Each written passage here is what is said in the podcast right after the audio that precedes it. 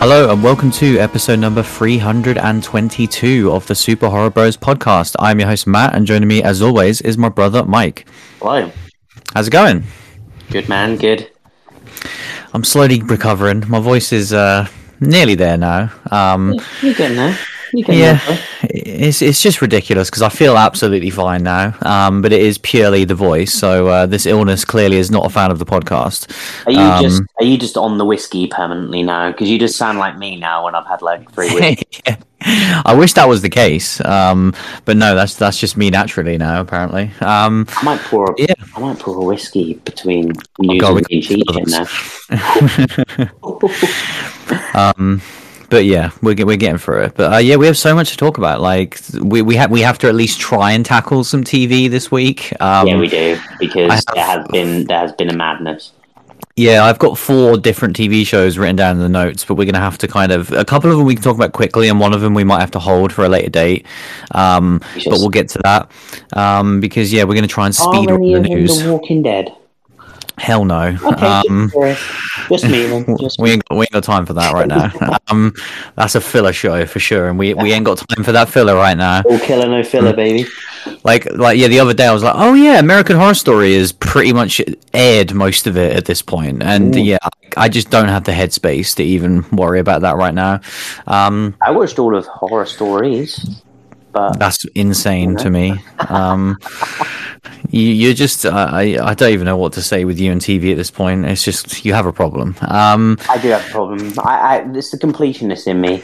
It's you know it, it's it's a problem. It's you know it's why I had to. I have to be careful. I have to ration myself. I had this problem with platinum trophies. I had it with PlayStation games in general, and now I have it with TV shows. Like I Oh, need to ration myself. That's such a downgrade. Um, It really is. yeah, especially because there's a nice little PlayStation game coming out next week. Um, there is. But anyway, let's get into the news. Um, so there's some interesting stuff, really, kicking things off with uh, a bit of Friday the 13th news. Um, What? actual news. Like, Yeah, we'll see. there's so-called news with Friday the 13th on a weekly basis that I don't care about because it's constant, the legal battles and the rights and all that bullshit. You know, it's one of the most messiest public battles I've ever seen in terms of rights. And it's just, as a fan, it just... I I disengage from it completely. Um, It's so frustrating. but this is something. So, coming uh, via Variety, they made the announcement that Peacock have ordered um, a TV show. Um, the TV show is called Crystal Lake, um, and it will be a Friday the Thirteenth prequel series. Um, so, some interesting stuff there already. There's there's so much to unpack here. Um, Yeah, my head already hurts. it will be the kind of main showrunner for for the show is Bryan Fuller, who of course most notably was like the creator and the showrunner for Hannibal. Um, so obviously he Mhm. that transition before with beloved horror IP to the TV show. Um, obviously I, I've never seen Hannibal. It's one of those shows that I really want to see. Um, you, did you watch I all of love. it? I, it was pre my addiction with TV shows Mm-hmm. because I watched Hannibal and I and I remember I can't remember if it was two or three seasons I watched because there's four overall I believe. Um, might be wrong. I, I um, it was three, but I don't know because I've not Oh, seen okay, it. maybe, maybe not. I, I, the problem was that TV back then as well. They had all the different things, so they were part one and part two of a season and stuff. So I feel like I watched four parts, which might have been two seasons. Either way, I, I remember just like not hearing or not being aware when the third season came out, and it had just come and gone. And then I heard it got cancelled, Mhm. so I just never watched season three. but I really liked the show. Um, so at this point, I'd love to go back and just watch all three or you know however many seasons there are, but from the beginning. Yeah, there's three seasons. Um, Um, each each right. season is 13 episodes. Yeah, so I think it must have been split in two or something. I don't know, but either way, uh, yeah, I really liked what I saw of it, and, and it was one where it's kind of, um, you know, it had its it had its its ups and downs. Like it certainly had its low points, but just the, you know, Mads as Hannibal was just incredible. So even in the low episodes, it was still fun. So yeah, he Um, you know, a bit, a comes- bit, a bit like Bates Motel, I guess. Yeah, he comes You with a lot of know. pedigree for you know with that show, and um, Mm. so that's a good thing. Another part of this is that A twenty four um, are serving as the studio behind the series, um, which is just another sort of interesting wrinkle on this. Um, so that was the main news, and it was kind of reported at the time uh, via Variety that it was only the first movie they had the rights to. So yeah, sounds about right. Friday the Thirteenth, so you can't have an adult Jason, you cannot have a hockey mask, um, and that was kind of met with you know mixed feelings, which I think rightly so. You know, you're gonna have a Friday the Thirteenth TV show. Yes, you can do different things with it, but I think ultimately, if you can only play with what was in that first movie, you are incredibly limited. Um, However, in the last 24 hours, um, we have another update courtesy of Fangoria, who did an interview, a quick interview with Bryan Fuller, who I think has a podcast as part of the Fangoria network. So they just straight up rang him up and was like, So tell us about this. Like, what the hell's going on? And We up to, bro. exactly. And there's some interesting quotes here. Um, they get straight to the point and say, so for starters, what characters and locations and whatnot are you allowed to use from the Friday the 13th franchise? He says, everything. We can use everything. We can go to hell, we can go to space. That's not to say we will do those things, although if we do do 10 seasons, I will be lobbying hard to go to space. Um, so he's not mincing his words there. He's being very clear about it. He then goes on to say, um, A24 have beautifully and excruciatingly assembled all of the Friday the 13th rights. As a streaming series, we have the rights to do everything under the Friday the 13th umbrella. The movie rights are a completely different thing. They are tied up at New Line and are super, super messy and probably won't be untangled anytime soon. But as far as us in the TV industry, we have access to anything and everything that Friday the 13th has done up until this point. Um, so that is about as strong as clarification as you could possibly get.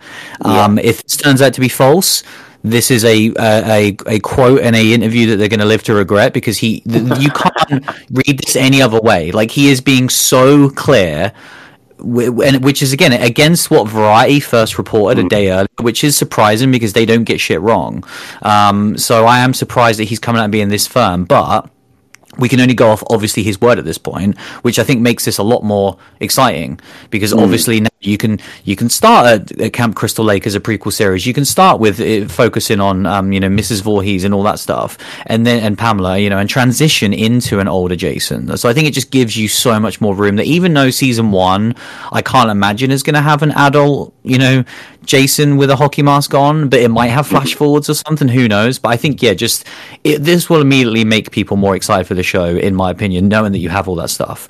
Um, what what do you make about all this? Uh, and I, I guess I'm excited for a Friday the Thirteenth TV show because obviously this is yet another um, one of these classic I'm- horror IPs transition into the small screen.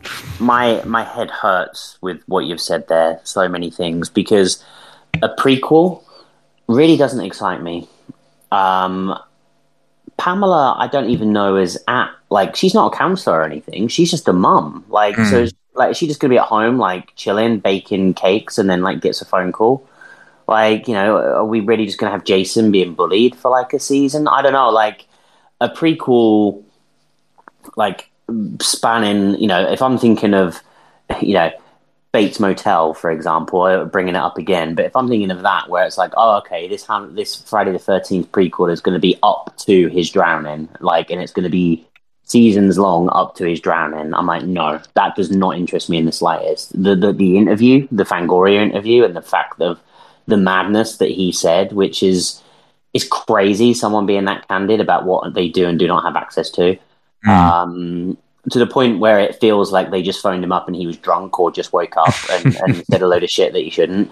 But either way, like, yeah, if they'd have just said that and then they're making a Friday the Thirteenth TV show because I love um, Friday the Thirteenth and I and I like the recent movie and I like the fact I like Jason just in a hockey mask destroying shit. So if we can get to that in the TV show, then yes, please. But yeah, I mean, are you are you excited to see a prequel? f- You know, or, or do you, do you not see it the way I described it? That that it will just be kind of, you know, I don't know how they'd flesh that out in a way that would be super interesting to me. Yeah, my my initial impression is more no, um, because I think we saw that. Like I, I saw enough of that in the first movie, so I, I don't know what else you can necessarily add to that to make it more interesting. And I think that now the twist is. We know the twist. It, you know, makes all of that stuff so much more less interesting than when we first saw Friday the Thirteenth. Um, I think as this is a project, it might, you know, my initial gut feeling was like a lot of these things, like man, I just want a film. Um, and I think that's fine for a fan to think that because it's been, I think they said it's 13 years since the last one, um, which was the remake, which I fucking love. Like the Friday the 13th remake is one of my all time favorite remakes. Um, and so I want a movie desperately, but I think this is the one IP that I will be like, okay, I'll let you have it on TV because we, we know about the public messy battle with the rights. Um, I think it brings into question a lot of these other transitions um, because we haven't had these notable public displays like we have with Friday the 13th. And I wonder, you know, is that why Evil Dead went to TV for a period? Is that why Chucky's now on TV? Like all of these horror IPs, it seems like that might have been a, a thing for a while. Um, we just Oh, yeah, didn't you, know you that. look We- at you look at um, Chucky in particular, Mm. and it kind of it makes a lot of sense that that's what they're doing. You know, with with that to just keep keep that canon going. Yeah, but I just wonder about rights, like I said, because it, it was weird because like they announced the TV show and then the remake got announced, and so it was very bizarre. And obviously the remake was they only had access to Child's Play One IP; they didn't have anything else, and so yeah, it's the, the stuff gets very bizarre. But I, I, I am interested to see what this is. I think like most of these transitions to the small screen have been very, very good.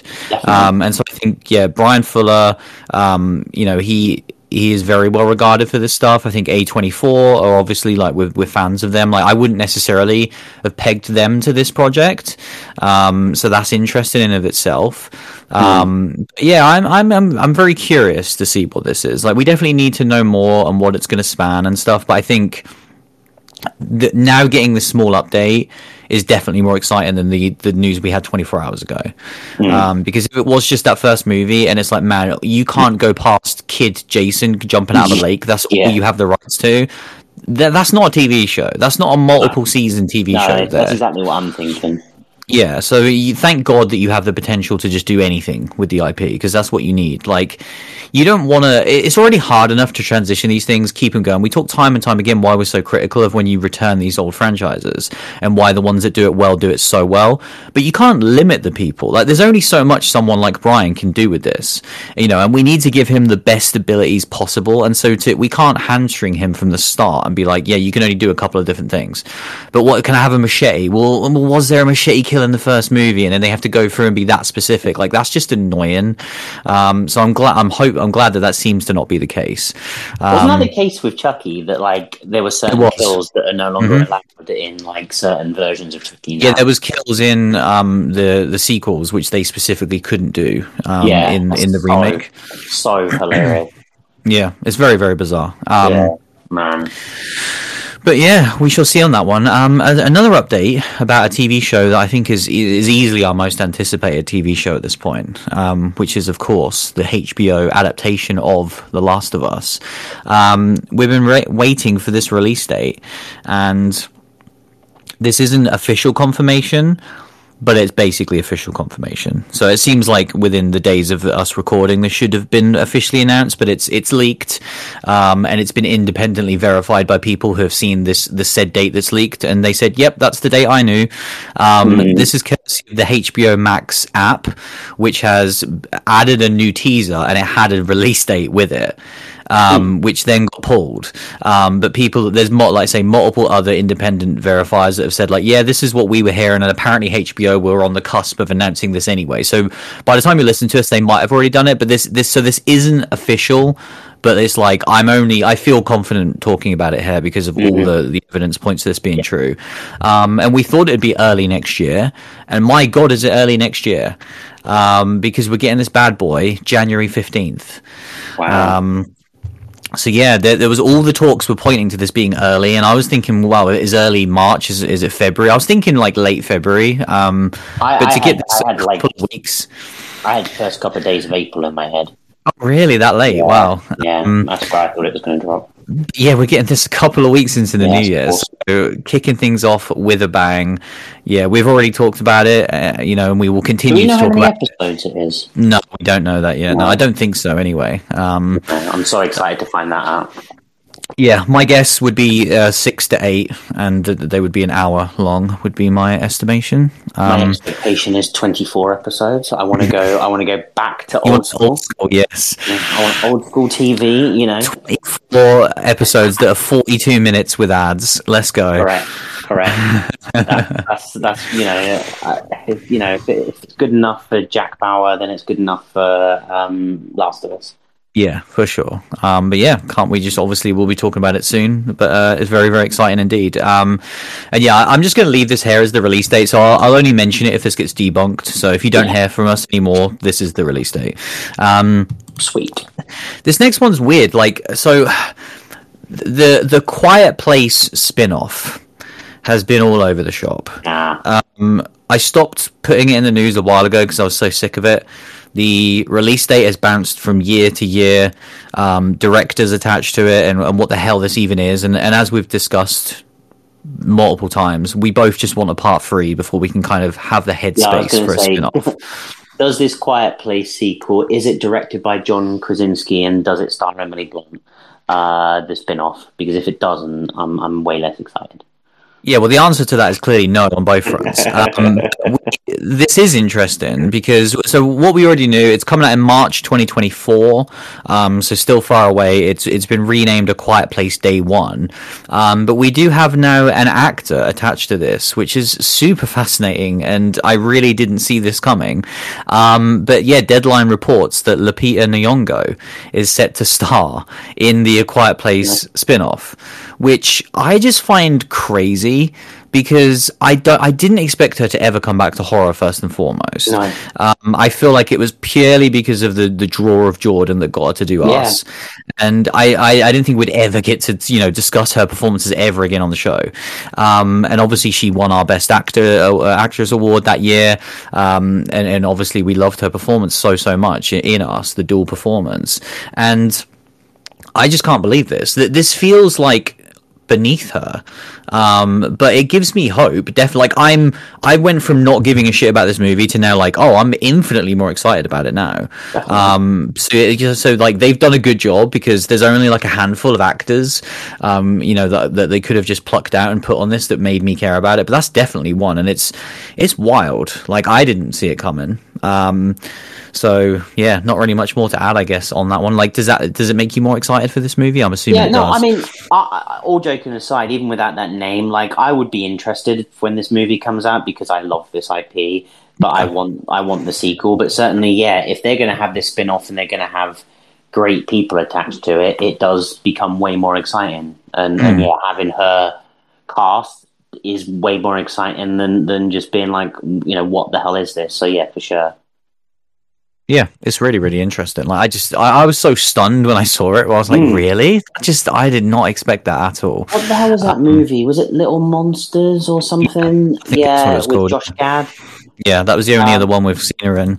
Yeah, but like, it blew my mind that she did that. Yeah, You, know I definitely. mean? You- you say that she only came into the genre for Jordan Peele, but she did that movie, and like everyone in that movie, because like Josh Gad, like was an absolute madness in that movie, and it was just like, you know, that was crazy. yeah, you know, the, so it's cool that she's back, definitely. But you know, it, it, I don't know. I probably wasn't thrown as much as a curveball as you for it, but yeah, certainly excited to see it, definitely.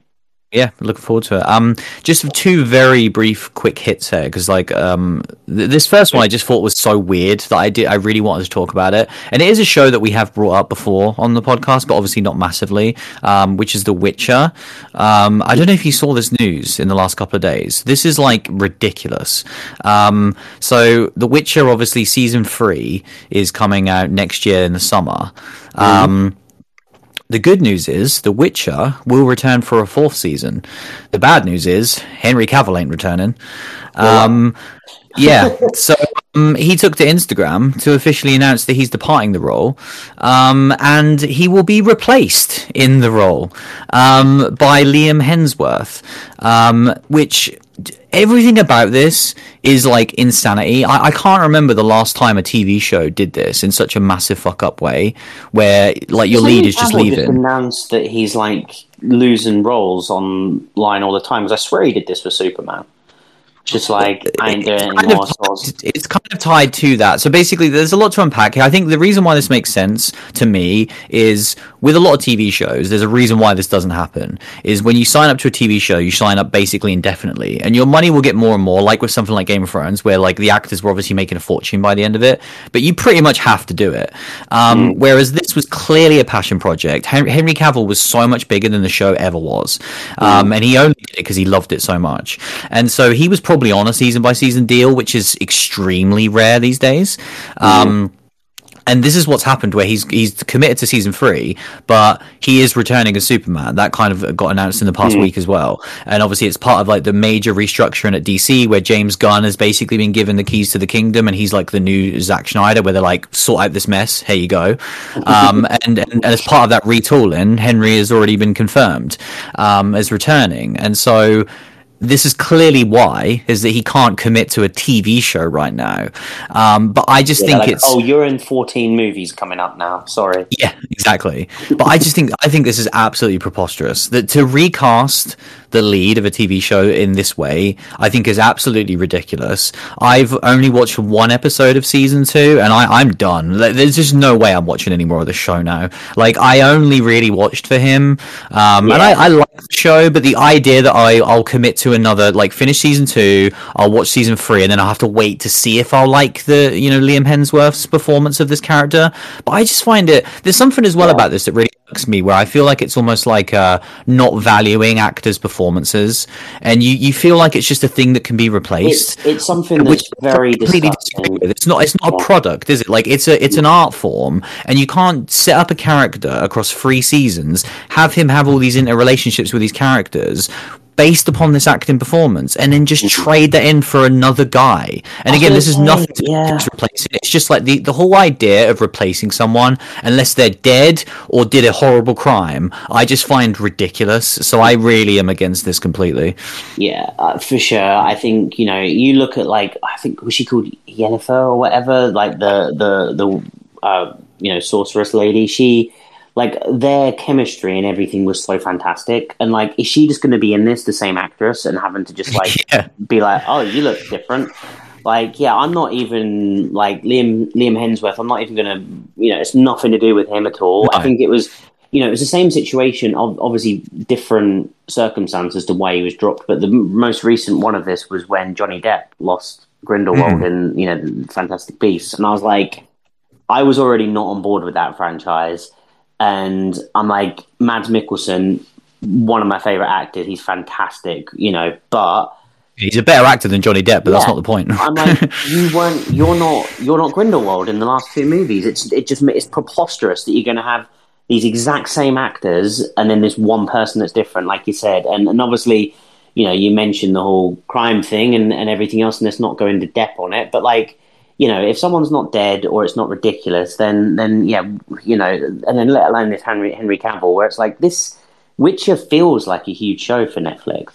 yeah. You know, um, it feels like a big deal, and it's just like you know, it, it, because it because no scheduling and it just can't work. They they're just going to hit this reset button on on the lead actor. You know, it, like I say, if this had been um, Hennifer or the other the the the, the mage guy that that kind of you know, or you know, one of these other re- reoccurring characters, that would kind of suck and be weird. But you can't do it with your lead. Like it's just No. The show doesn't exist without him. He is the Witcher. So I just, I find it ridiculous. I hope that, that, that they go back on this.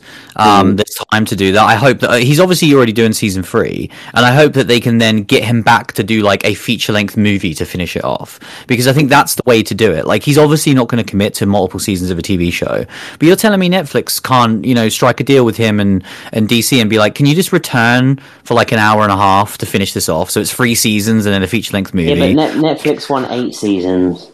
I So know, they're, but they're happy to have five Hemsworth seasons. yeah, but they they they won't be when no one watches it No, I because know. I find this to be ridiculous. And like hmm. I say, there's there's multiple facets to this which are. Like I understand it from Henry's point of view because he already did a show which was beneath him, but like from an art standpoint, there's something about just that. Oh, I can just replace you with another actor, and the fans don't care.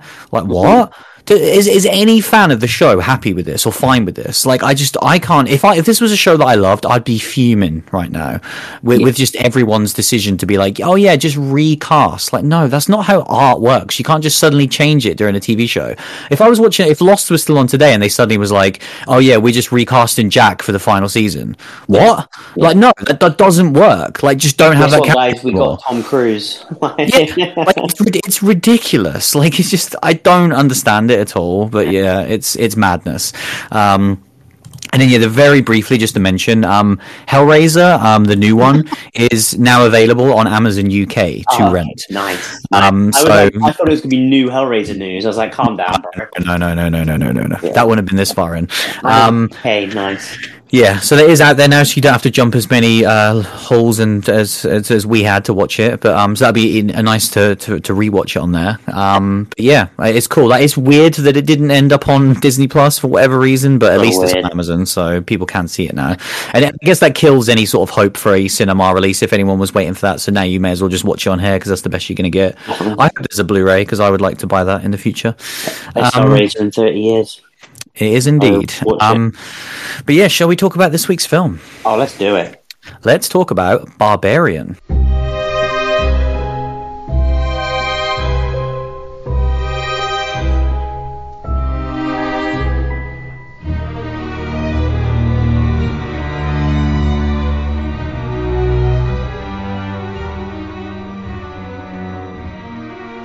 So, yeah, this movie, which has been brought up a few times on the podcast, um, shrouded in mystery. Yeah, never, never has a movie gone from not really knowing about it to being my most hyped movie almost, with with not actually knowing anything about it.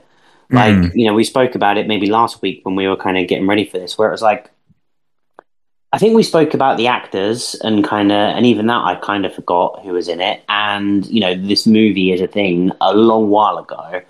And then suddenly it just got shrouded in this, like, you know, in recent times, like, do not talk about it, you know, just see it. The trailer is just like cinema reactions. And it's like, you know, suddenly, and quite often when I see trailers like that, I'm like, oh, really? Like I don't know, like a lot of these ghosty ones and that get that, don't they? You know, the most mm. scariest mm. film, blah blah blah. Don't talk about Annabelle until you've seen it. I might behave. But I don't know. There was something about this one when you kind of, you know, when we started to hear more and more about it, where I was like, okay, no, I'm buying into the hype. Mm.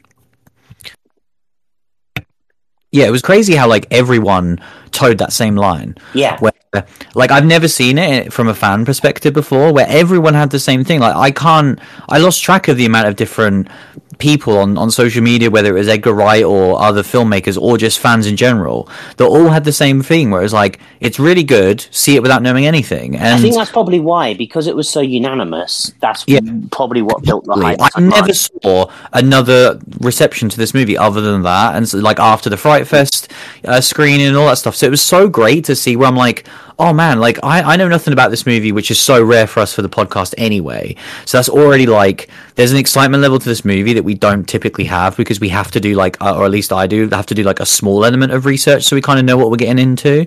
Mm. Um, especially when it's obviously not part of like an existing franchise. Like when we're seeing, you know, the new Halloween, we have to do any research. Whereas like for a movie, oh, it's Barbarian. Oh, okay, there's some actors in it that we like.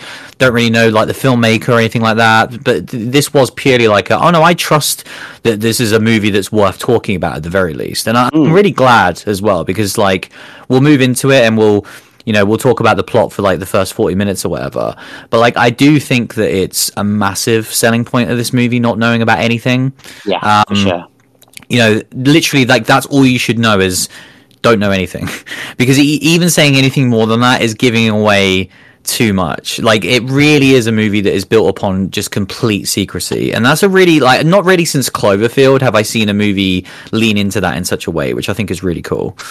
Yeah, I like I like at, when open credits rolled and we just see characters on screen for the first time. I'm like, oh, okay, like it's set it's set here. It's it's modern day. Like I, I just yeah. Every you know, there's more week. information, isn't it? Of like, oh, it's yeah. it's America. It's modern day. It's it's yeah. the state. Like, oh, it's this actor. It's really interesting. Yeah. You know, and it, and yeah, I mean, I guess yeah. As you said, I think most people should, if if you can, pretty much like try to just go see this movie and then listen to the review from here. Yeah. But if you're still not entirely sure, we're going to talk first 30 minutes, very spoiler free, very plot light. Then we're going to give our kind of our um recommendation or not and then we will go into some spoilers but you'll get you'll get a second spoiler warning. But you know if you don't even want that then just see this movie and then come back to us. But but I can- certainly we will go we will go spoiler free but even just synopsizing it a little bit takes a little bit of the shine off. Yeah, I, w- I completely agree with that, but I was going to add, like, for as much as I love the reception that everyone said to this movie, we, we yeah, you can get a synopsis like we review films on the podcast. yeah, yeah. We can't just say, "Oh, it's cool," don't know anything about it, and then Yeah. stop talking. Like we actually have to talk about the film here, so we, we have to sadly break what I love. What you can do in a tweet because that's fine, but we actually have to talk about things here, so uh, we can't we can't do that. No, definitely not. And and the thing is, I don't think it's the end of the world. Like actually, like it, It just takes a- you know it. it, it's fun experience, but certainly like yeah, you know, going into the synopsis, we our lead character kind of Tess is um she arrives late at night. Uh, where are they? Like Detroit, aren't Yeah. they? Yeah, and and she's kind of she arrives at this Airbnb that she's booked, and um, she she seems like she's kind of running from something, or not running, but getting away from life. She keeps getting a phone call from a guy that she keeps hanging up on, and she kind of um tries to get into her B and B. It's it, it, her Airbnb. It's kind of yeah dark, absolutely chucking it down with rain. She kind of gets to where the lockbox is and the key, and the key is not there. And eventually, she finds out that someone is in the house, and it's um our other kind of lead character Keith, who is has also just booked the Airbnb, and there's been a double booking, and they're both uh, unfortunately double booked into this this house, and um, they're trying to kind of help each other and deal with this weird scenario. And I think it's a, you know, that's a super like modern, cool setup for a horror movie. I think like there there are a million ways that that can go from there, and uh, you know the the the rest of kind of the opening of this movie is you know Tess and Keith trying to figure out this double booking and trying to figure out like what they're going to do about this scenario, and it's like for me like I'm pretty much stopping there like Mm. with with the synopsis at that point, and because I'm like just that is enough for me to digest thoughts on my on this movie and kind of you know like I say the setup because I as soon as I was watching it I was like man there there's like 50 cool ideas with this. It feels like such a fresh kind of thing that we can get. How many how many times over the years have we had the you know motels and hotels and you know all of these things? And it's like these Airbnbs like I've I've had friends that have stayed in them. I've never done it and the thought of them just terrifies me because I've always been like, well, what about if someone else is there?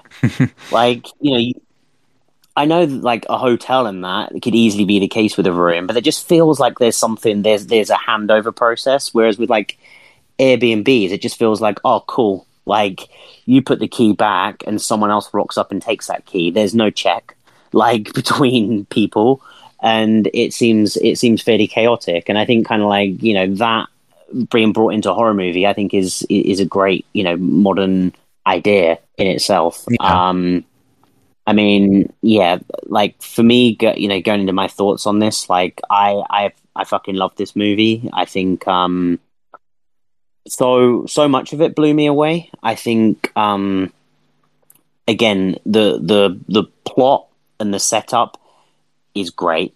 The the actual unwinding of it, I think, kind of you know they're backwards and forwards, and like you know Tess and Keith are trying to puzzle each other out, and they're suspicious of each other. They're suspicious of the scenario they're in, and like everything felt so genuine and felt so right for what was being set up, and it was um shot like it looked fantastic and the way that there were certain like uh shots that were set up for example when tess first goes over the threshold of the house and the camera kind of zooms from one you know from outside to inside was was just a fantastic shot and there were so many kind of shots like that in the movie that just elevated the tension of the scene, and and I think as well um, throughout the movie when we get into kind of second and third act, um, you know, this movie is a distinct what four act movie mm. almost. So there are kind of four different you know you know scenarios, but they each one of them. The sound I thought was fantastic in this. I think it really elevated the horror. I think when we get the horror, I think there's great tension building up to the horror. There's never just a dumb jump scare to keep you going. I felt tense in that 30 minutes, you know, the, or however long it is, the, the opening setup where there was genuine tension without like, you know, a, a, a random jump scare. I think, I think, you know, Keith does like scare um Tess slightly, like as a jump scare, but not really for the audience. It was more to add to the the scenario of what was going on more than anything. And I think kind of, I think that's great because I felt tense without them having to do that. And then when we actually got the horror, the horror landed. Like this is a horror movie that we're going to get there with horror, and and and when it did come, it like when it first came, it proper made me jump. Like I I proper like jumped up, and I think it was super effective. Um, so yeah, I really don't have a lot of bad to say about it. I think like when we get to there's there's one there's one of your biggest pet peeves in this movie, and it's egregious, and I can I can completely um let, us just say there's dumb cops. I, is, is what it is. I, like I love that you just think of me straight away when these things happen. Uh, instantly, instantly, and this one, this one's outrageous because they are just ridiculously bad. Expecting them to um, link to the camera and be like, "That one's for you, Matt," because yeah. it was that like on honestly, the nose and preposterous. Honestly, it's it's the it is the worst part of this movie, and I'm not going to hark on too much because I can see that they they needed a character to be at point A to go to point B to get back to point A, and they and it it just wasn't executed in a way that worked. But it got our character back to point A, and then the movie got good again. But very frustrating, and I you know I'm I, I can't wait to see how much it affected your experience because it definitely affected mine a bit, but I got over it quickly. And and I definitely think a couple of other choices in the very final scenes of the movie as well, where I was like, again, I can see you need these characters at this point now, and you've had to do something a bit weird to get them there. And I'm like, oh, that didn't work, but cool, they're now there, and I'm still enjoying it again. Mm. But there were, you know, a couple of things like that. But when I actually then look at kind of, um, you know, the the director, kind of uh, Zach Cregger, you know, it, this is pretty much his first feature, right? Mm. By the looks of it. Yeah, I think. And so. I'm like, man, like that is a baller first movie. Like you, you know, there's some serious writer as well. Like it's a great script for, for you know, two very little minor gripes, and then I think the way this movie looks, the way this movie sounds, like this is, a huge talent. Like from from a debut movie that that gets me very excited. Um, but I'll let you go into it now, and then I'll come back to enjoying this movie even more.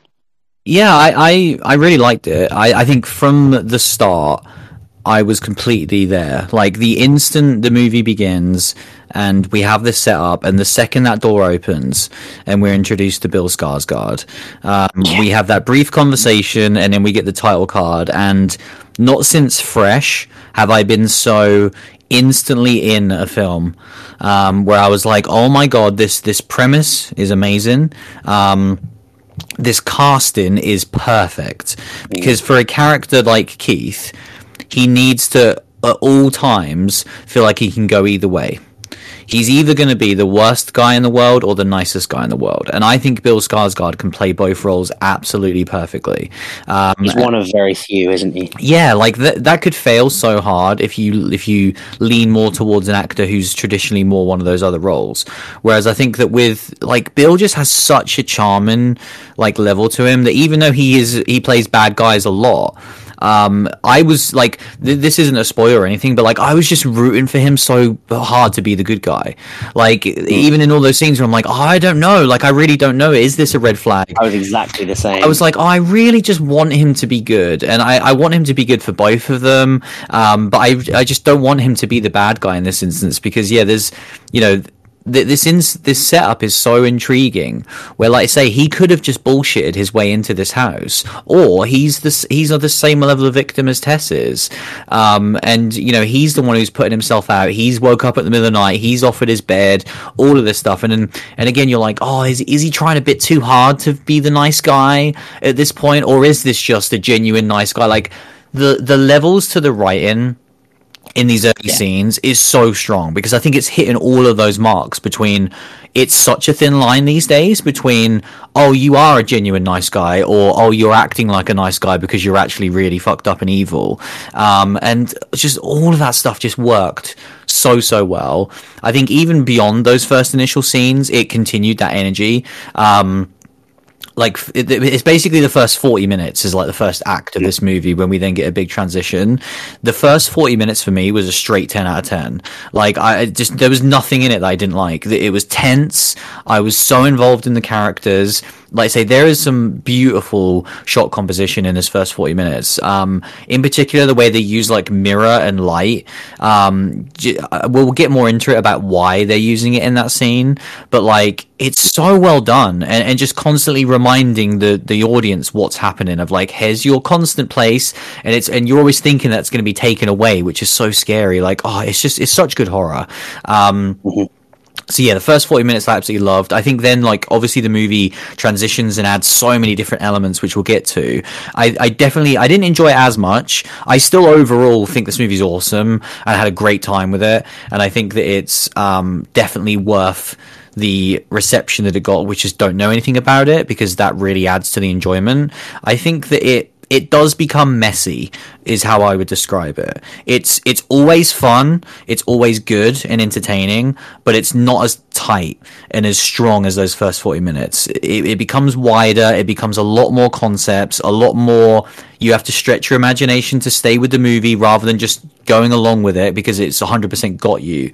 Um, you know, it, it did remind me a lot of Don't Breathe actually, where mm-hmm somehow, and it's one of the biggest strengths of that entire movie, is that they never cross the line, and for somehow that movie stays the same level the entirety, which is why it's so strong.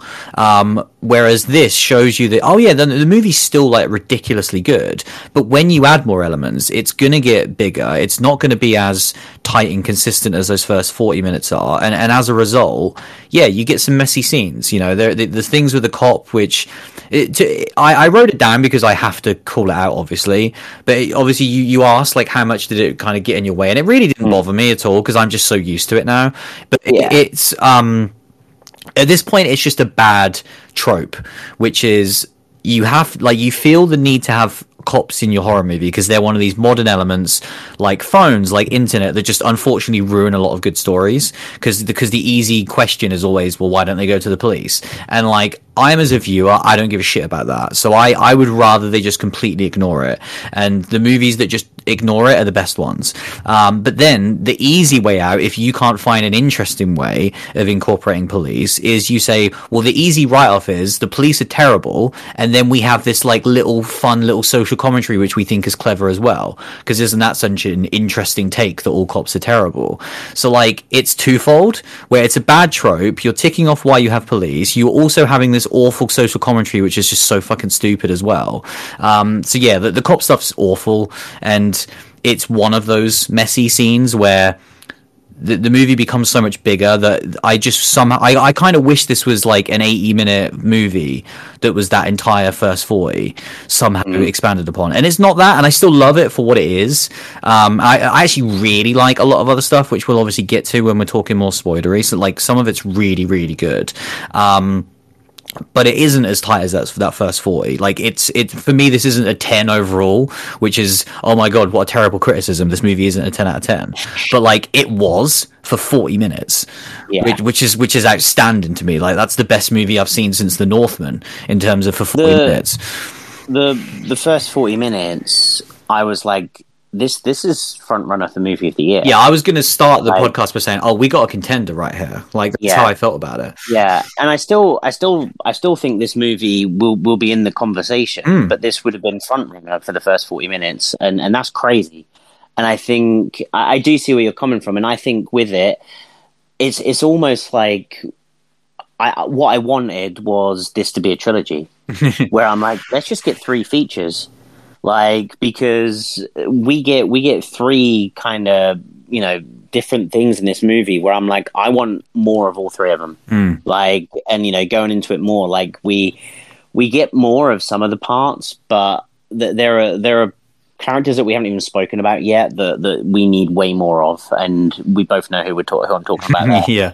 and and it's just like you know man i want that prequel like i want i want that that side story i want this. Like when we talk about a quiet place and a spin-off and that i'm like oh give me give me like different legs of barbarian because there's so much to unpack and i want more of it. Yeah. um and i think i think you know you are right with that. The the the first 40 minutes was just grounded and real. And and and this this real terror that you can just completely get into and then the rest of it becomes a bit of a ride where you got a lot of stuff going on but it, Yeah. it still it still worked for me a hell of a lot and is incredibly strong i think um you know not not going quite into our spoiler yet but you spoke about kind of the use of light and that thing and that side of it i think that in particular like this movie did did the two things that were so strong that you know the way that they they use the light to to kind of you know give us a view of an area but very little. It was terrifying.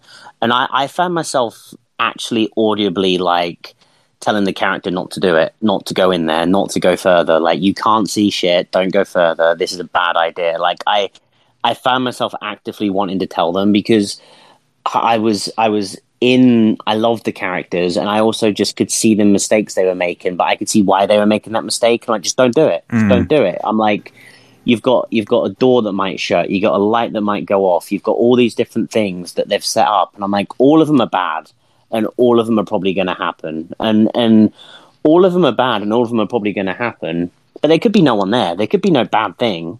It's just a really scary play, you know, situation you've got yourself in and it was perfect because yeah, there was no.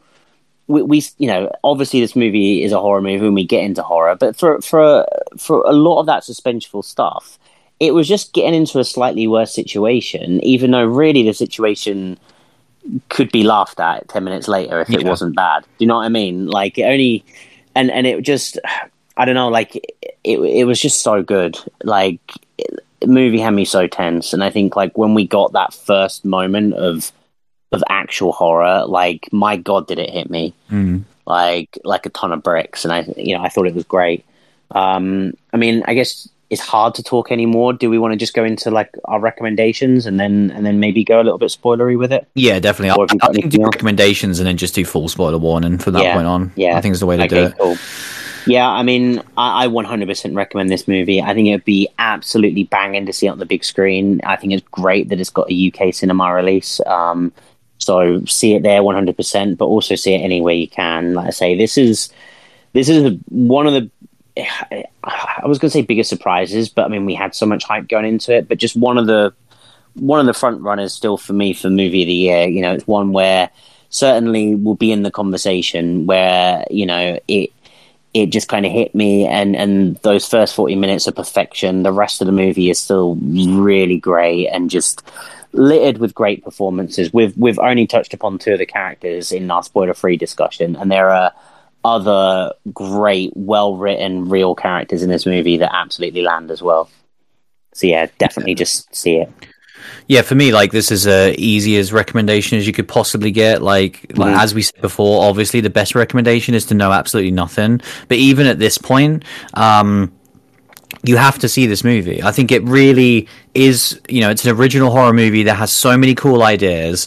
Um, and like I say, even though some of it is messy, which we'll get into, I think the sum of its parts is still so strong. Mm-hmm. And that, yes, they don't emulate that same 40 minutes throughout, in my opinion, but I still ended up having a blast with the movie. There's still only a few things that I think are wrong, but I think, yeah, for a, for a first time, you know, writer and director, for the cast that they got, for, for just throwing so many ideas and most of them sticking. And, mm. and there'll be people that watch this movie that wouldn't have seen any of this shit coming, you know, and like, all of these different introductions and stuff where you're like, oh man, this is it really unpacks in a way that, like, say, a lot of movies, you get that set up, and then you know, okay, that's the movie I'm in for.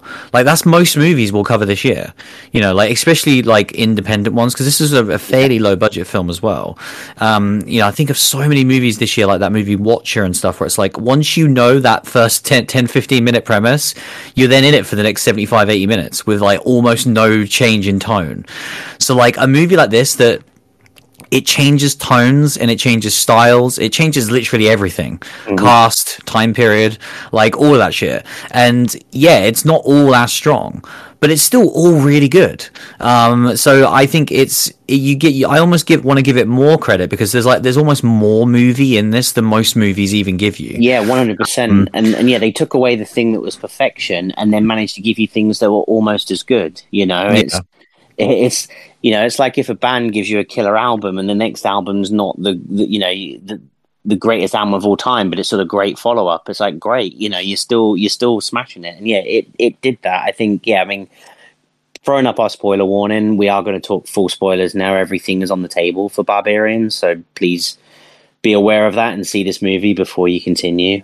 So yeah, full spoilers away. Um, I think in the first sort of 40 minutes, I, I, discussed obviously earlier when I was trying to be a bit more coy and around it, the whole, the way they use like light and mirrors, mm. because the, the whole point point of the tension is obviously she fight, she goes into the, the basement and it's like, oh, okay, what's going to be down there and it's oh it's pitch black so you can't see anything in it. And the way she kind of props up the mirror with the light well, she finds the hidden room within the basement and then props the light up and it's like man already a hidden room in a basement of an airbnb. My brain was just like oh no, there's more. Oh, this not going to be good. It's going to be horrible. It's so good. And again, there's these constant little triggers like the door, which mm. to the basement, which obviously shuts on its own the first time. So mm. then they have to prop it up with the chair, and so and then they just keep showing you. There's the chair. There's the mirror. There's the light, and, and it was just, to me, it kept like it's so funny because they didn't actually ever pull the rug away, which I think is no. even more interesting.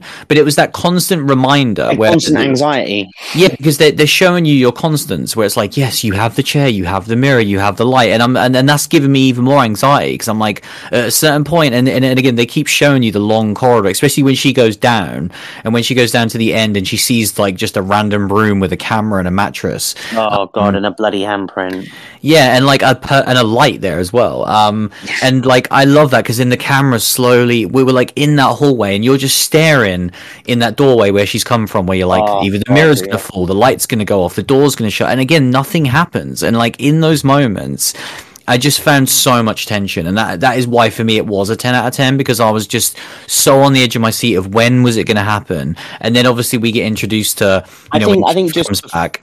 when yeah, what I was going to say before we even get to when Keith comes back, the level of restraint of a filmmaker mm. to give you that tension, but then not just give you a dumb jump scare, have a rat yeah. or you know yeah. whatever, and it would just be like you know I feel like I feel like with that you get that release of whatever it is, some sort of Definitely. chemical because you you get a jump scare even though it's a fake jump scare, but because with this one you never get the release, I was just tense until Keith's return. And I think mm. that was that's what made it so effective. That when he came back and when he started talking about them being someone else down there. I was I was genuinely like anxious and, and like tense. Yeah. You know, and, and just like, oh Jesus Christ, no, Keith, don't tell us that. I, I just I always love that, like I say, when they keep building and building, they don't give you the traditional horror mm. release. So yeah, I love all that stuff. But then yeah, when Keith turns up and he obviously goes down there and like completely disappears, and then it's like the other reveal on the reveal of like, oh, there's another secret passage behind the secret door.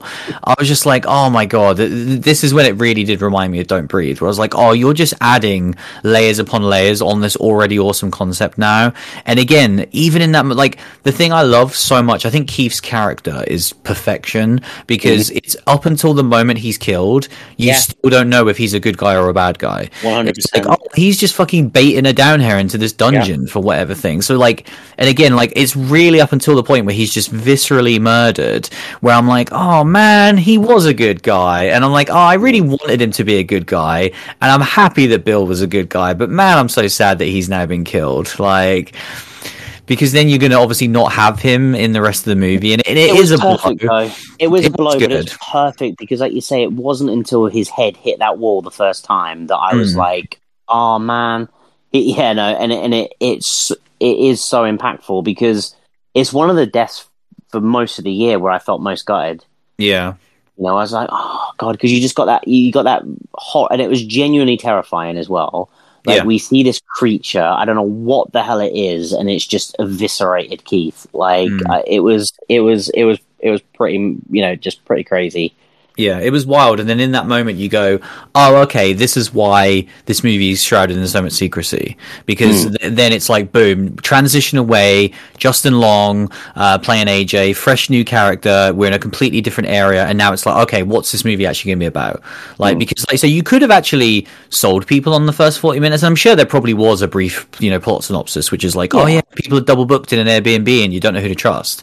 But yeah, to go into who AJ is, let alone go into Richard Brake playing Frank, like there's so many more layers which we get into where like say, th- this is where to me it, it does get a bit messy because it's not as tight. Um, but there's so much fun to have, and I think all this stuff, and and yeah, when when you kind of get like AJ. Um, you know, uncovering who he is as a character, you're like, oh, this is interesting. This is not what I expected in this film, but this is certainly a very now character to get into. This kind of like celebrity that's had this horrible accusation thrown at him, um, and then to see that perfectly transition into the Detroit stuff because I actually had a worry where I was a bit like, oh, is this going to be almost like an anthology thing? Where I was like, oh, that's it. Like that woman killed Keith, and that's all we're ever going to yeah, see. man, that. I didn't even think of that. I didn't even think of it being an anthology. That would have been devastating. I I just remember with AJ being like, okay, when are we getting back to Detroit? And then having him receive these accusations and seeing him kind of deal with it and and claim innocence to it. I you know I was equally as fascinated with him being like, which way is he going to turn? Is he Mm. Did he do this or or or he's is he being wrongfully accused? Which is like obviously again such a modern. It's not modern, but it but it's been way more brought to the to the you know the mainstream in recent years, and having that in a horror movie, and then having him put in that scenario, and then seeing him show his true colors, and let him be the opposite to Keith. That he hmm. he seems much more on the outside like an innocent guy and like a nice guy, and then you see these sides of him that get more and more prevalent throughout the whole movie, and then you realize no, he is a piece of shit. Um, is is fascinating. I think you know Richard Brake's character Frank. Like I forgot he was in this movie, and when he rocked up in the third act, I went mental. Like just so happy to see him, and his character is fantastic, and it's it's like this perfect Richard Brake character where he, you know, when he lets himself in as like the the fake, what was he, fake plumber? Yeah. and, and I just didn't even do anything at that time. Just left the latch unlocked. I was like, oh man, he's he. This is gonna be brilliant. And then it just like got, comes back to modern day, and I was like, what? Give me more Frank. Like we we get like I think with obviously Keith gone too soon because he's fantastic, but it worked for the movie. I think AJ and Tess we got to fully explore their characters, but Frank was really done dirty. Where I wanted I wanted a whole half an hour of like just the the, the prequel basically of Frank kind of stalking and doing whatever horrible stuff he was going to do and kind of you know setting up what this character is that's down in the the basement at this point and i feel like coming out of this movie it's the bit that i want most is to i want the frank story more and and i get that that's probably my just wanting more richard brake but i don't think it is i think frank is a really cool character that just is fully you know really not given enough airtime for what's needed, regardless of the char- of the actor that they cast. The fact that they cast the perfect actor also just means that you know I wish we would have got it more. I, I did have a lot of frustration due to his lack of screen time because, like I say, w- at this point in the story, when he's introduced, and, and, and it's so wonder. Again, this is another beautiful shot. Like I always love tracking shots anyway, but him Yeah. going into his car and all that stuff. And again, they immediately Oh, yeah. with the visual style and just the radio, you immediately know that this is in the past, but it's still in Detroit. And like they just they set the tone without you know they don't need to put on the screen like Detroit 1972 or something. Like No, you just exactly. get that from stuff within the world world. It's just so well done. Um, and like I say, him in those moments is so creepy and so interesting. But yeah, we needed more of that. Like, there's uh, unfortunately there is too much, which is just implied off screen, and you have to. And there is a really bad um, exposition dump uh, with the kind of like the, the rogue guy who helps out Tess. And, yeah, the rogue uh, guy is. He's like, "Hey guys, I'm just gonna tell you the full story of this woman in the house and Frank," and it's like, no, what are you doing this, Phil, mate? Like, well, what are you still uh, doing I mean, it's that, but it's all as a viewer, I'm like, no, that's cheap. Yeah. Like this is just you. You, I get it. You, the writer, know all this shit. Show it to me in an interesting way, like you have everything else in this film. Don't go this go random full Terrified too. Let's have let's have a three hour cut of Barbarian. Yeah, well, th- I, like you mentioned it before, but this movie does need the Pearl. Like this Yeah. needs Frank, um, the prequel, because it's yeah, and it, and it isn't just because it's Richard. Obviously, we love him, and I do. I am starting to get this overall frustration with the way he's been used because I do feel like this is a theme now where we've seen him play very small roles, Yeah.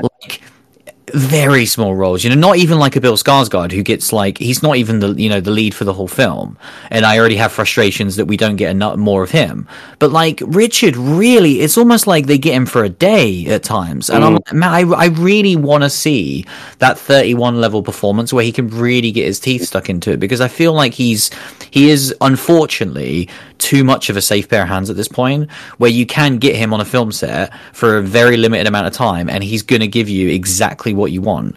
And he is almost too safe in a way where I'm like no I want you to need to trust him more and give him more. Because yeah this this whole character and, and how Frank created the character of the mother is so interesting Yeah. but we didn't get to see that enough we get to Well, see I his think- setup and then we get to see his demise Yeah. I want to see the middle part Who is who is the mother? Is she the woman that he's stalking at that point? Is she already Hmm. in the basement at that point? Like like who is who is Yeah, we she? know.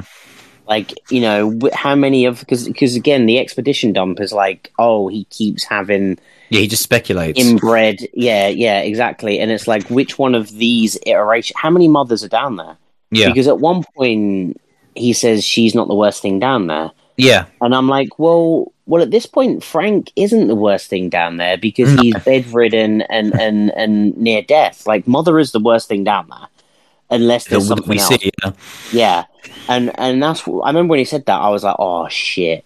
Yeah. Like, when you say that, you need to back that I was up. like, I'm waiting to see daughter now. That's mother. What what the fuck is daughter? You know, Yeah. or you know, and it's just um, yeah. Like I say, I think everything this movie showed me, I can't critique really that much because I loved it. It's just what this movie didn't show me, Mm. and that's almost like a double negative or a double positive. Where I'm like, oh, I just love so much that I want more. But it did leave a few too many gaps where it does bring it down a tad. Um, and I think, like, just to go back to one of the other things that I did find just a bit frustrating, the whole mother jumping off the water tower thing, like, that just didn't work for me. I'm like, how tall is a water tower? I Like, to the have our character fall for so low and then manage mother to do the Superman dive to like save her, like it was, it was, it, It was, was- because um that was as well. We talk about how much so much of it is shot so well. The way Yeah. that was shot, I completely thought it was fake and was a dream sequence because Yeah. he turns so quickly and froze Tess, and it looks so comical and ludicrous. Where I was like, oh, he's thought about his worst thing and he's not going to do it. So then, and then we see Justin Long's character, and I'm like, oh, okay, this is gonna. But then she's, and then we see Tess laying on the ground, and I'm like, oh, he did do it. I, I really thought it was gonna be a zany, weird cutaway because that's another thing. Like the movie does juggle tones. Like we haven't really discussed it, but it does try and be funny at times, which which I didn't want. Like I, I've said it before, but I really do respect movies a lot these days when they don't rely on comedy as a crutch. And mm. I do feel like there is a couple of times where this movie tried to be funny, and I didn't want it to be funny. I, I I thought the tension that they created and the seriousness in that first forty minutes, and throughout a lot of the rest of the movie, especially with AJ's character, like that's not a laughing matter. Like no, what that he's- ain't, that's, that's no oh. joke. Like e- So- either way, either outcome sucks. Yeah, Like, so like, Really so I don't. Either one of those sucks. Yeah, so I just I didn't I didn't need the comedy. There there isn't a huge amount for sure. There's only probably like three or four moments, but they're there and they they didn't land for me. I so um, you know, with that Tess falling from the water tower, almost looked like the the psycho when he fell down the stairs. Like you know, Hey, that sort of shot. Don't get me wrong, but I think if if he'd have been armed with the tools today, he probably would have shot it a bit different. and I think with Just a this, um, you know, you know, again, I can understand that they were like, right, we need the AJ heel turn. We need Mother to save Tess, and we need, you know, we need all of these things to happen. But it just, it needed to be done in a different way. You know, it, it, it would be almost like if if he could have taken a bullet for Tess, or do you know what I mean? Like it, I don't know, just she needed to be able to save Tess in a different way that worked for me because I just in my head it doesn't add up. Her being able, she was so far away when she got pushed off that water tower to then just do this crazy dive and like you know land on. So Tess lands on top of her. It just didn't. It didn't sit right in my mind, and I. It took me longer than the the dumb police to kind of get my head around. Go, oh, do you know what? I really like this movie, and I want to see how it pans out. Okay, cool. Mother did that. Tess is Tess is there. We're we're on the ground let's go. You know, and it did take a minute, and and it was a tad frustrating. even like when they introduced the gun and they kind of like you like Yeah, when he dropped the gun, when he dropped the gun as well. when, when he gets the gun and you, and you kind of see Mm. it going the way it's going of uh, the strangers, where you're Mm. like, oh, okay,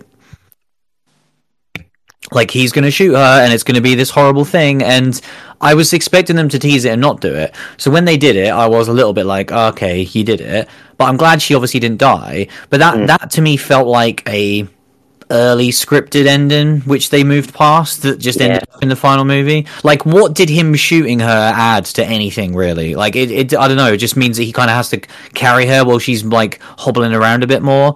Like, I don't know. I didn't really need that bit either, but it's. I, it sounds more negative. I partially, I think it partially added to, to the sympathy that you were kind of building towards him in some way, though. That you were like, oh Mm. man, this guy, he's had this accu- accusation. He kind of had that conversation with the friend, but we still, you know, we we still didn't get a full conclusion on that. And then we're like, oh, now he's going to get accused of shoot. You know, he's just shot someone and possibly killed him. Like, is he just down on his luck? And then like when we get in the final act, it's like, oh no, he did what he was accused of, and he's happy to murder Tess. Like he is happy to do bad things and believe that he is still a good guy. And I think you know, I think him shooting her was part of that arc, and it it did work for me. But it's just, but I do get it that it is it is strange.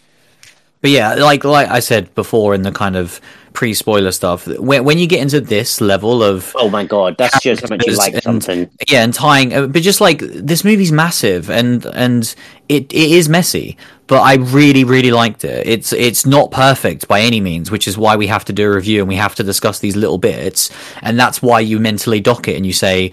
Well, why isn't this the best movie we've seen this year? Well, for these reasons. But why is it one of the best movies we've seen this year? Well, for all of these other reasons, for all of these performances. Like, again, Bill Skarsgård genuinely is one of my favorite performances of the year. Like, I Yeah. obviously I'm just so obsessed with him. He's just amazing in everything he's in. But like again, he he's just so fucking good. Like he really is like a handful of actors, especially since we've been doing the podcast where Yeah, I get so excited when I see the, a few list of names, and he's right on that list, like almost bang on number one. Where I'm like, oh my god, anything with Bill Skarsgård in, I will get some level of enjoyment out of because he's in it, and he's never not amazing in anything he does. He's, Um, he is so good, and like you say, but this is one of his better performances, I think, because I almost feel like so many people he- he'll either get cast as the bad guy because we know how well he can play the bad guy, or they just have him as a super nice, charming guy to show that he can break that mold. Yeah, And this one just really played with the two. That yeah, actually, when you take Keith away, he was just a really nice guy in, in throwing that situation. But because it was Bill and his performance and what he can add to it, and the fact that you know he's Bill Skarsgård, yeah, I'm like, I know that you could turn on a sixpence and you could just, you could have trapped Tess down there. And I think that's why, like, the movies, I almost feel like this, that role was written for Bill Skarsgård. yeah. You know, I feel like, I feel like when, when, you know, Zach sat down and wrote this, he was like, "Man, if I could get Bill Skarsgård, this would be banging." Hmm. You know, and and I and I feel that with almost all of them, where each one of these characters, the actor or actress was perfectly cast. You know, if it, Justin Long, like perfect, like not saying that he would ever do that sort of thing, but like his performance and the fact that you know that he can nail that perfect. Richard Mm. Brake, you know, slam dunk, you know, and I think kind of I, I, I the actress name for Tess, I haven't got him in front of me right now. Uh, so Georg- Georgina Campbell. Georgina Campbell, thank you. Yeah, like she, she was, you know, I, I, we haven't seen her in anything, have we? I, I don't She was in recognize. Black Mirror and Hang the DJ. Oh, was she? Okay, Yeah. nice, nice. Um, but yeah, like she, she was absolutely fantastic as well, and it was just like every one of them was so perfectly cast.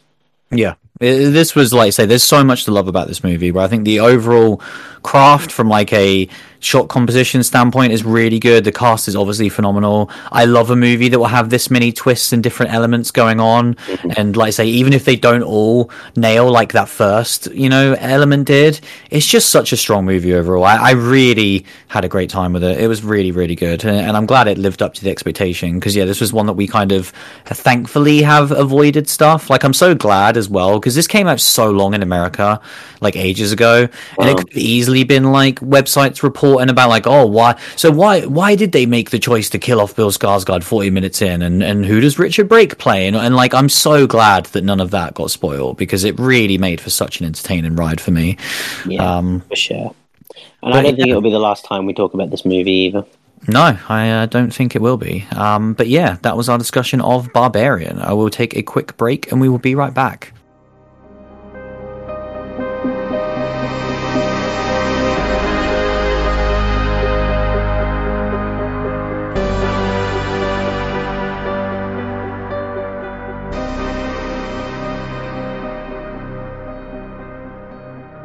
So yeah, television is currently on.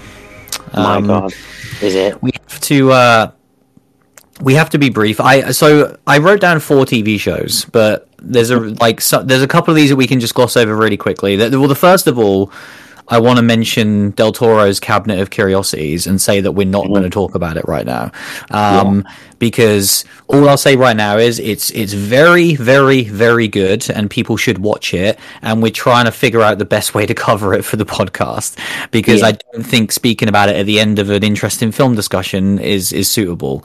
Um, it's certainly the most I've watched anthology and felt like it was a collection of films rather than a TV show. Um, And it's yeah, like I said, it's very good. We're gonna we will talk about it very soon, um, but not right now.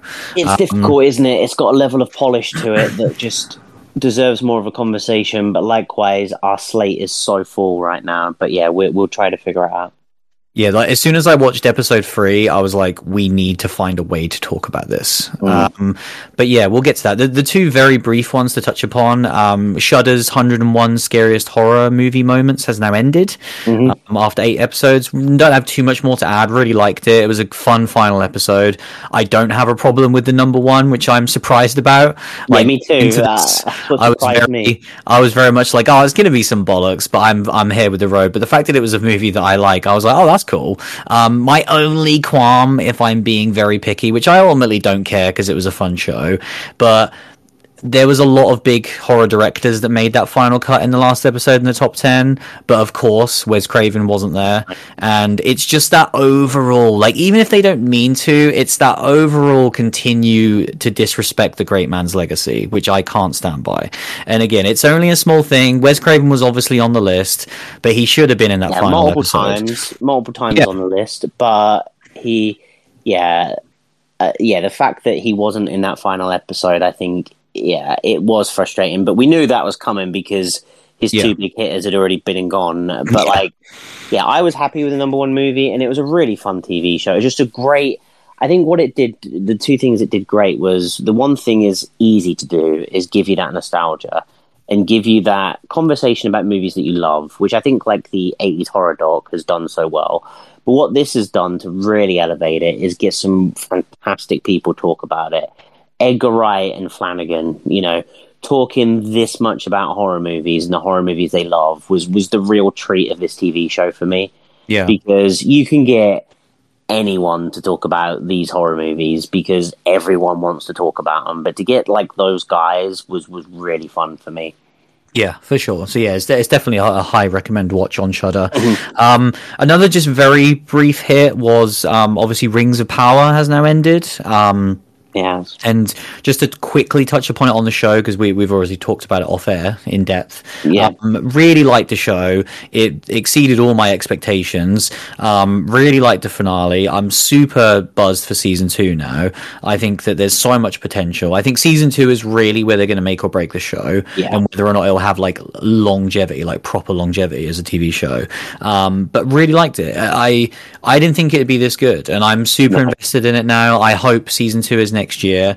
Um, but it was great. It was a great time. Like if you're a Lord of the Rings fan of the trilogy, um, and you were like, ah, it's on Amazon, we don't really care. Like give it a go because I was very much on the fence of like I don't even know if I want to watch this, but I was very presently surprised. I, I still think episode six was the best episode by far, but there's Oh, some sure. really good shit in here for sure.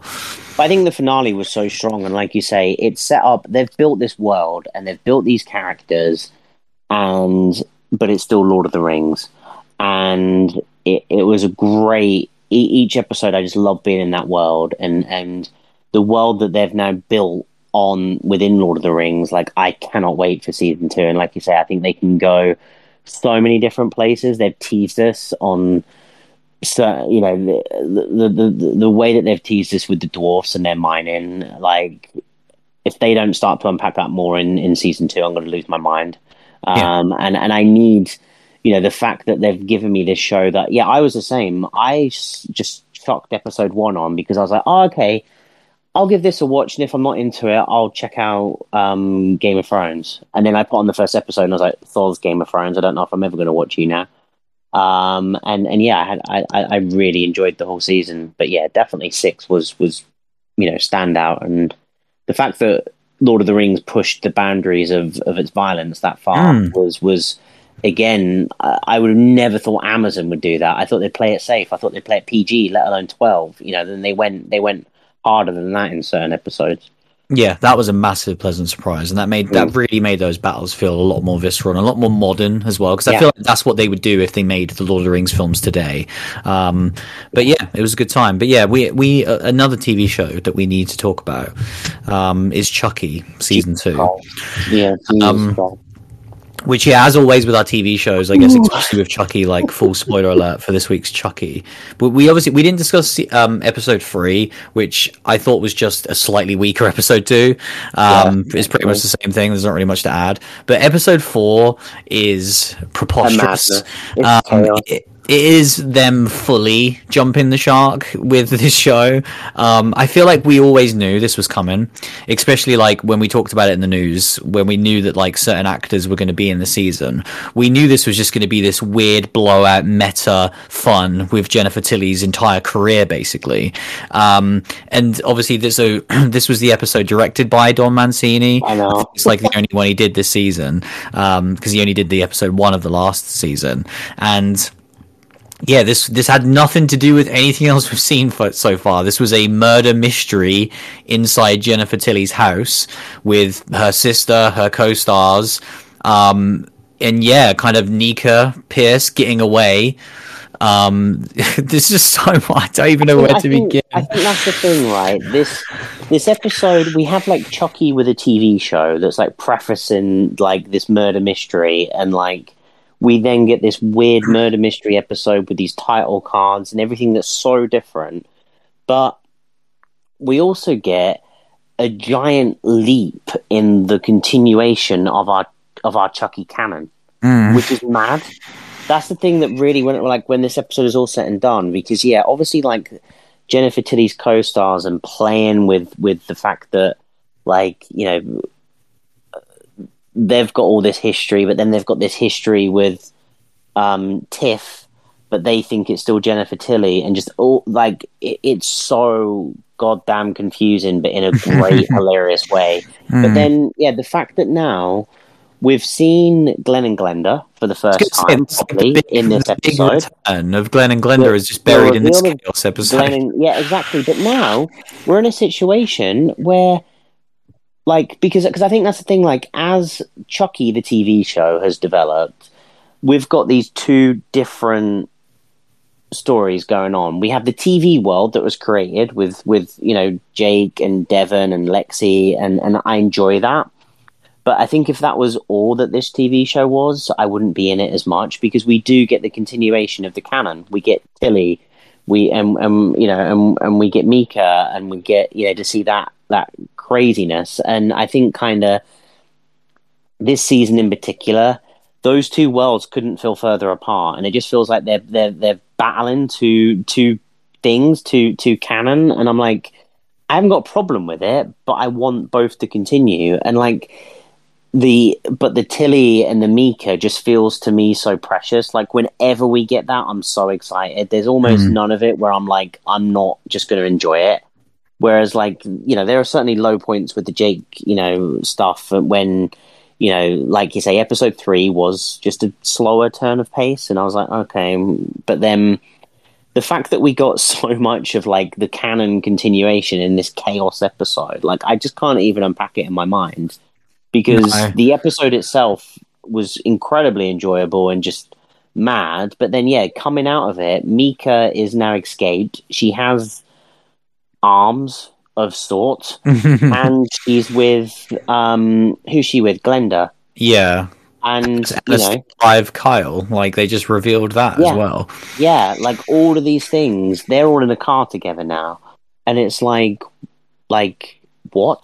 You like yeah, it, it's crazy. Like I almost felt like this episode, you know, would have been just a, a single, you know, weird, fun episode with no continuation of the canon. But we've got the the biggest lump, you know, you know, um, evolution of the canon for this entire season. It's just like I say, I haven't got a problem with any of it. I don't want it to sound negative. It's just it's hilarious. I love it. Like it is just hilarious. It, it, it's it's kind of got to like you know, this just insane world. Let, let alone when we even talk about what the hell Chucky did in this episode.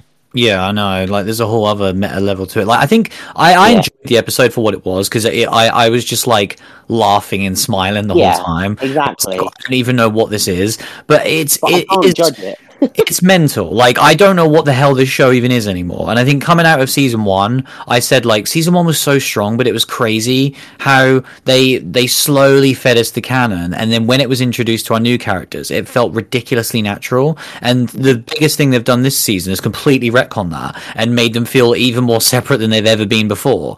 Um, and let alone now they've separated them, and the teen stuff is really not good in this season, in my opinion. Like it's been it's been it's it's getting borderline bad now. Like the stuff in the the wherever they are, like the little home, whatever. Yeah, it's just it's it's just not interesting. And like the, yeah. the other character, like the one new young character they introduced, like the girl, I thought she was going to be some sort of connection to Glen or Glenda, and then she's mm. just not. So I'm like, oh, okay, so she's just a random new character, and like Devon Sawa's new character, I think is terrible as well. Like it, it's it's a weird season. Like I, we're at the halfway point now. God knows what the next four episodes is going to throw at us. I know. Um, like how how does he, how does episode five even begin?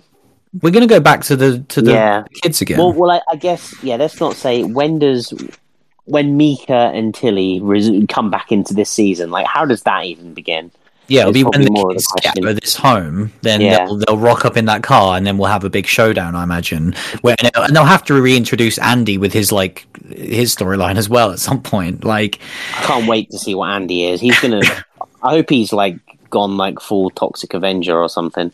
Yeah, I was gonna like, say one like T one thousand vibes, but yeah. yeah, it's just it the the show is ridiculous in a fun way. I don't even know if it's good anymore, but I I, yeah. I, really enjoy it, and and we'll need to do like a proper breakdown at the end of the season because this isn't season one. Like season one was, I think, unequivocally great, um, regardless of like obviously being huge Chucky fans and stuff. But I thought the transition to the small screen was just great and and really better than I ever imagined. This is all over the shop, and I'm still having a great time because, like, like I say, when Jennifer Tilly is on screen, and especially with Fiona, it's just magic. She's just she embodies that character in a way that I've like rarely seen in horror, um, and just Yeah. getting to see more of that. Like we like I say, we're getting we get you know more of her on screen in this one episode than we had probably in like the last two films combined. So I that kinda- is awesome. I kind of like watching it this episode though. I was like, I feel like Jennifer Tilly playing Tiff Jennifer Tilly is almost like a cheat code, Yeah, like in a video game where I'm like, it can't not be good. yeah, Like even even if it was in like the worst, like because that's what I mean. I don't even know whether this was good or bad because she, she is just great, and so I'm like, even if it's terrible, she's going to be great, and I'm going to enjoy it. Like, so I Yeah. just don't understand, and like having all of these like band references and you know these co-stars turning up and this kind of them all trying to get Jennifer Tilly alone for that. It was just all of it was just so funny. Yeah, I loved I how was- like, creepy and seedy they made everyone. I also love the Oh. whole, like, oh, why haven't you spoke to your sister for like the last twenty years? Like, I know. at this point, they're actually trying to justify Tiffany taking over Jennifer Tilly's body, like in this Yeah. world, and, and the actual repercussions that would have. Like, I did, I never thought they would try and actually justify it, which is funny. I know that's oh, it's like like I said, it's so good, but I still don't know like whether it's actually good. No. Yeah, I can't wait for the next episode, but I, I, I fear like you that it's just going to go back to Dollsville. Yeah, it's good. That's going to be weird this week if we just go back in that. Do you think like Chucky going forwards is going to be like American Horror Story, where they're just going to have a chaos Halloween special? like, I mean, I don't even know how much further we can go with this because it's just crazy. But yeah, we shall see. we shall see.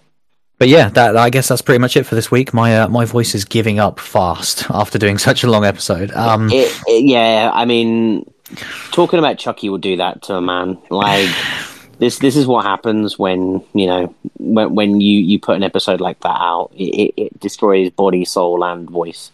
There's still so much. Like I literally have a movie that I watched like multiple weeks ago that I want to talk about, but I'm just gonna save it because there's no point talking about it right now. Um, I know what you mean. There's too much. There's too much shit, bro. There, there's far too much stuff. Like it's yeah, I guess for going Crazy. forward, like we've got awesome stuff. Uh, we don't know exactly what it's going to be because I really do want to figure out something to do with the Del Toro show. Um, Yeah. obviously, we have Pearl ready to go. We have Terrifier two ready to go. So we have movies that we want to see. Um, so it's going to be great. Like we're going to talk about some really interesting shit over the coming weeks. Like we're already in November and we already have multiple things we still want to watch. Um, so we we're not worrying about you know filling shows anytime soon. Like I feel like we're we're golden now until the end of the year, and then hopefully we'll be able to squeeze in a bit of Craven as a as a sort of palate cleanser before best of. Um, but yeah, I think we're we're we're, we're pretty much flying at this point. So yeah, we're set for most of November already. So then it's just a Yeah. case of like, what does December look like? And we know that there's like other stuff coming out as well. So Violent Night at the start of December. Exactly. So exactly. yeah, all good stuff. I know I can't wait. Uh, but yeah, that was episode 322. Uh, thanks for listening as always, and we'll see you again very soon. See you later, everyone.